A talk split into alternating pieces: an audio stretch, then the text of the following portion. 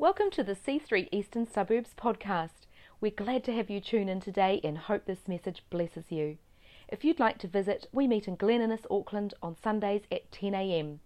You can also find us on www.c3easternsuburbs.org.nz. Enjoy the message. Okay, my name is John Malloy and this is my story.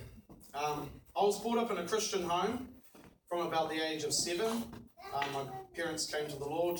Um, I still remember lifestyle before then um, violence, alcohol, and um, just all the other worldly, worldly ways. And when, when my parents became Christians, they, uh, they stopped everything just like that alcohol, cigarettes, everything. They just, they done a total U turn. And, um, you know, which was good from going from a life of violence and all of this and that. And um, yeah, they dove in real hard. We um, we started to get rid of television and things like that. They, they decided to go that way, the, that sort of Amish way. um, you know, which was was kind of the fad actually, and then around that time. And so it was good. I was enjoying life, you know, um, enjoying God and stuff like that. And um, yeah, as I got into my teenagers years, um, there was a there was a bit of a shift. So I suffered um, sexual abuse probably from as far back as I can remember, up in up until about ten, and um, the gravity of this didn't really hit me until I started to get into my teenage sort of years, about about twelve, and and you know then it's sort of the gravity of what was happening to me um, sort of really, really hit me and really knocked me for six. And, and going into my teenage years, all of a sudden, um, this wasn't fun.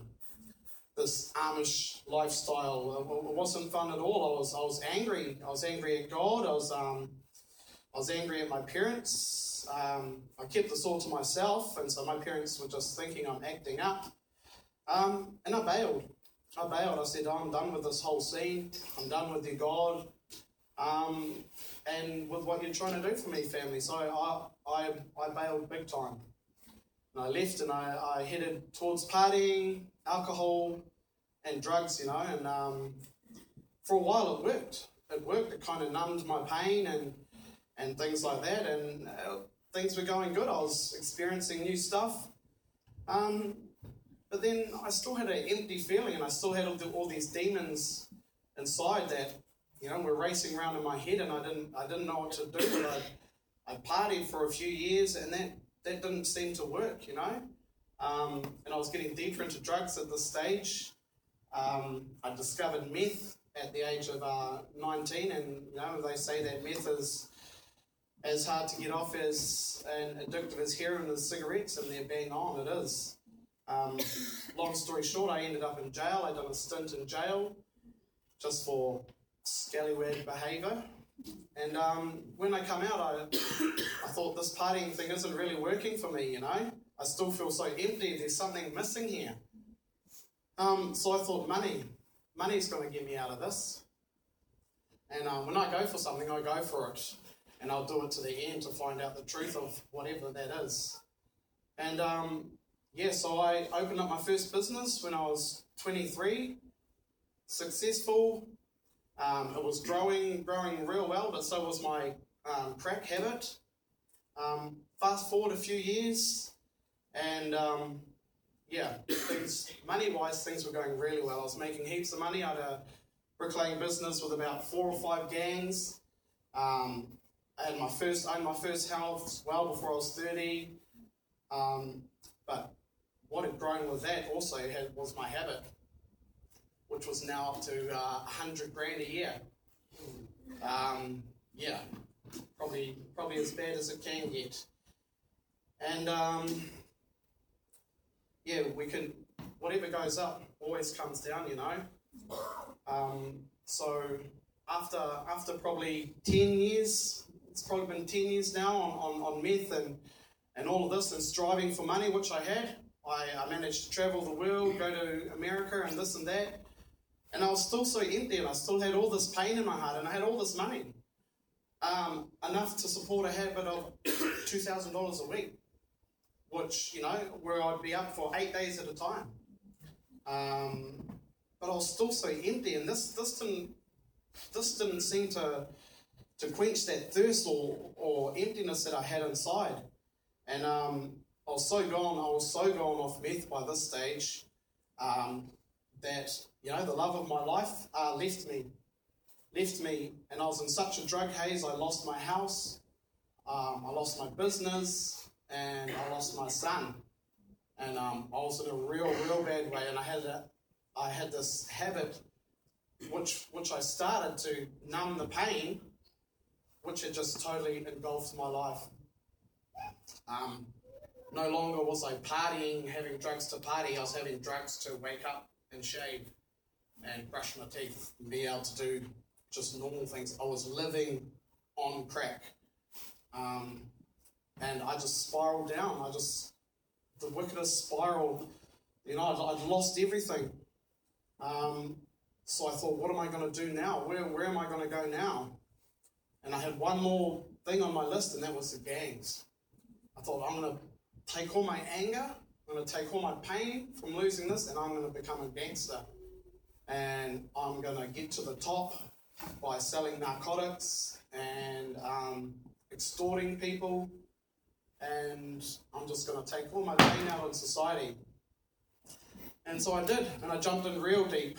Um, yeah, kidnapping, uh, being kidnapped, um, assaults, everything, you know, automatic weapons, you name it. Um, and I rose to the top real quick. And um, yeah, and my my drug habit was just just totally, just totally through the roof, like an unbelievable stage. The cooks that were cooking meth were telling me to, to calm down, and they were being worried about me. My gangster mates were worried about me. Um, the amount of drugs that I was consuming, and just how I was, I just had, I didn't care if I lived or died by this stage. I was, you know, I was, I was just so empty. I was a shell of a person, and um, and then yeah, I, I had it, I had it all. What what you go after for there? I, I had all the jewelry. I had I had money. I had I had all the drugs. I had all the drugs. You know that, and I had Harleys and, and, and cars and everything. And it was still it was still just crap. It was just I couldn't believe it that I'd, I'd gotten up here as high as as I could, and I was you know um, with main players, main criminals doing really big, nasty stuff. And I had it, I had it all, and it was, it was just cruddy. You know, I, I, I couldn't spend my money. I didn't know how to spend my money. My brain was just gone. Um, and I just had this emptiness, this darkness, still this hate. You know, and I'd been on my way to become a millionaire. And now I'd done the, the gang thing, and I was up there as you know, I was up there pretty high, as high as you could go. And this, there was still nothing. It's like, what, what else is there left to do, you know? Um, and I was, I was in depression. I had every, I had every ailment under the sun. Uh, psychotic, this and that. And um, I just, I just broke down one day and I just, I just cried out to God. I said, I, I just, I just can't do it. I've been searching for so long. I've tried it and I've, I've gone to the end of every every journey. I haven't stopped, I haven't mucked around with it. I've gone to the end to see what's at the end. You know? Um, money, it's not in money. I, th- I thought I could buy my happiness. I thought I could buy away this emptiness and hurt within me, you know? It's not partying, drugs, girls, you know, and all of those all of those lusts of the flesh that, you know, and there was no stone unturned. There was no stone unturned um, until, yeah, yeah, suicide attempts, this and that. And then I, I walked into church one day, um, Howick, C3, and I met Glenn. And um, I told Glenn my situation and that. And, and Glenn had this passion where he just wanted to, like, really help me. Not like my gangster mates that pretend to help you and are only helping because you're making money for the gang and this and that and bringing in girls and and making good narcotics. You know, this is was real friendship. There's no friendship. There's you know the gang life is crap. It's it's a, it's a total lie. Um, there's no there's no camaraderie. There's no happiness. There's no chance of being in a relationship. Monogamy just doesn't exist. Um, and it's all just a big gym. It's just a facade. Um, you know, and so Glenn was like, we've got to, we've got to change this. We've got to, I've got to. I was living with gang members at the time, and um, so I gave my heart to the Lord. And those first, that first year was a, a real struggle. First of all, Glenn was like, we've got to get you out of your situation where you're living. I was still an active gang member, and I was still selling narcotics the first year of my Christian life. Um, you know, which is you know, and it sounds shocking, but I remember Glenn saying to me, I said, Glenn, how do I get out of this place? And he said, Joel, look, um, the only advice I can give you is to just keep coming, to just keep coming to church. Sometimes we underestimate God's power. Um, you know, God just wants us to be situated where He can work His magic. And, um, you know, to come as you are. And I took, I, I will never forget that. So I just kept coming. You know, sometimes I'd be up Thursday, Friday, Saturday, and still come to church Sunday. Um, you know, but God slowly started to work His magic, and and the layers started to started to peel off, and um, you know, it became it became easier, and a year a year after that, I um, managed to fully get off crack. You know, and if you've ever been on, come on, come on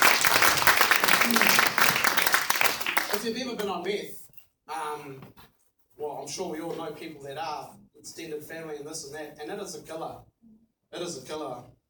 And um, I don't know how I got through it, but it was just taking the advice that Glenn gave me to just keep coming. I'd come and I'd feel full of condemnation, high as a kite. Um, but God just worked his magic. And he couldn't do that if I was at home um, trying to stop before I come to church. He can't work his magic when I'm sitting, you know, um, at a bikey pad. I just don't think it works like that, you know. And um, so, yeah, my my only advice to anyone that's like struggling with anything is the power of God. We underestimate His power. All we're going to do is get here. All we're going to do is get here and situate it, and just keep coming. Come as you are. Come come violent, come high, come with, you know, pornography problems, this and that, just come. What's the use of coming to a place if we've already fixed ourselves? Come on, brother. Come on, brother. You know? So, so my advice is just come, and if, and it's it's now been I've now been three years clean off crack. Woo! Hallelujah! You know, and I, and I feel awesome to say that. Like I really do. That is like a a big thing, and and God's restoring my my mind. My mind was mush; it was gone. I was. I didn't know whether I was Arthur or Martha, whether I was coming or going, whether I was up or down, or you know. Um, and I was just feeding this junk just into my face, into my veins, and you know, like you like you would not believe, you know. Um, I kind of got a little lost there. yeah, but um, you know, the if we just give ourselves to God, if He can take someone that was um, three years ago, four or three or four years ago, cooking meth, kidnapping, I kidnap people, man. I was kidnapped myself. That's how you take care of problems in the underworld. You just kidnap people. And you know, uh, if he can take someone like that and turn my life around, and he's turned my life around. You know, um, I've never had so much peace and, and joy, and I've found out the true meaning of life, you know. And it's the peace that I've been searching for through money and drugs and all of this and that. But the peace that God gives news just surpasses anything you know. You know, as he says peace that passes all understanding. But whoa, uh, like that's some hard out peace. that's, like, let's think about it. I'm you know, got a bit of understanding and I know what peace means. And if I think of the most peaceful thing, you know, that's pretty peaceful to me and that doesn't even come close. This is peace that, you know, um, defies all understanding. And that's that's just unbelievable to me. Life is a joy now. You know, God is restoring restoring me from the inside out. You know, I just find joy in everything now. I have I have this awesome peace. Um, you know, I've got my son back. Things are just coming together, and um, yeah, I just I just urge you just to just to keep coming and just to stay on this journey. You know, because I've tasted and it is good, man. And now that I've tasted, I can't keep this. I can't keep it to myself now. This is too good. I can't be selfish. Come on, brother. You know, so anyone that wants to listen, you know, the lady down the dairy or wherever, I don't, I don't care. You know, if you ask me, I'm, I'm going to tell you, and I'm not going to hold this back because this is this is the goods right here. And I just said to God too. I said, Oh God, you know, give me a give me a mean ass verse, you know, that shows how you know how cool I am, how deep I'm getting in these days and that. And I do it, I do it kind of once a day or every other day. I just get a bit of a, and I'll flick my Bible and I'll just put my finger there and I'll open up my eyes. And, and um, yeah, so I did it. I flicked past and then and opened up my eyes and it came on a verse and I was like, oh. Nah, nah, I don't, want to do that one, you know? Because it's a basic one and we all know that one. And it's going to look like I've been lazy. and God just pretty much said, shush, bro. Um, so we're going to roll with it. And we all know it, but the more I read over it over the last couple of days, it just spoke to me like it's never spoken to me before. The Lord is my shepherd. I have all that I need. He lets me rest in green meadows. He leads me beside peaceful streams. He renews my strength. He guides me along right paths, bringing honor to his name. Even when I walk through the darkest valley, I will not be afraid. It doesn't say I will win and I will conquer, it just says I will not be afraid.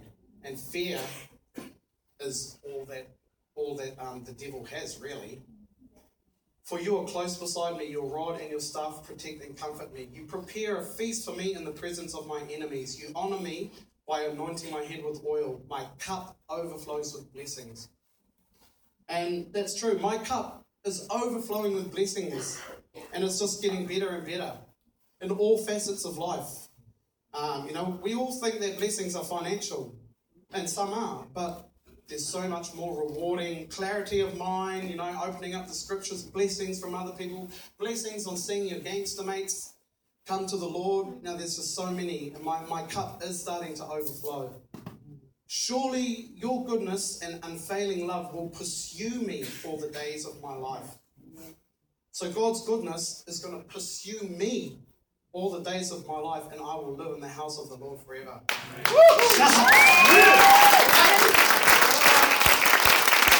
Bro, I don't know about you, but that's like, that's it right there. That, that is the best life peace that you could ever ask for. Everything in a nutshell right there. And that's what he gives us if we can just situate ourselves and just let him work his magic. You know? We're, we're just piddly humans. And um, we've just got to situate ourselves, be there to receive his blessings. And that's it. That's how easy it is. And if God can do this for me in the space of three years, then he can do anything for anyone. The sky's the limit, you know? And yeah, I just want to thank you all for your time. And that was my story.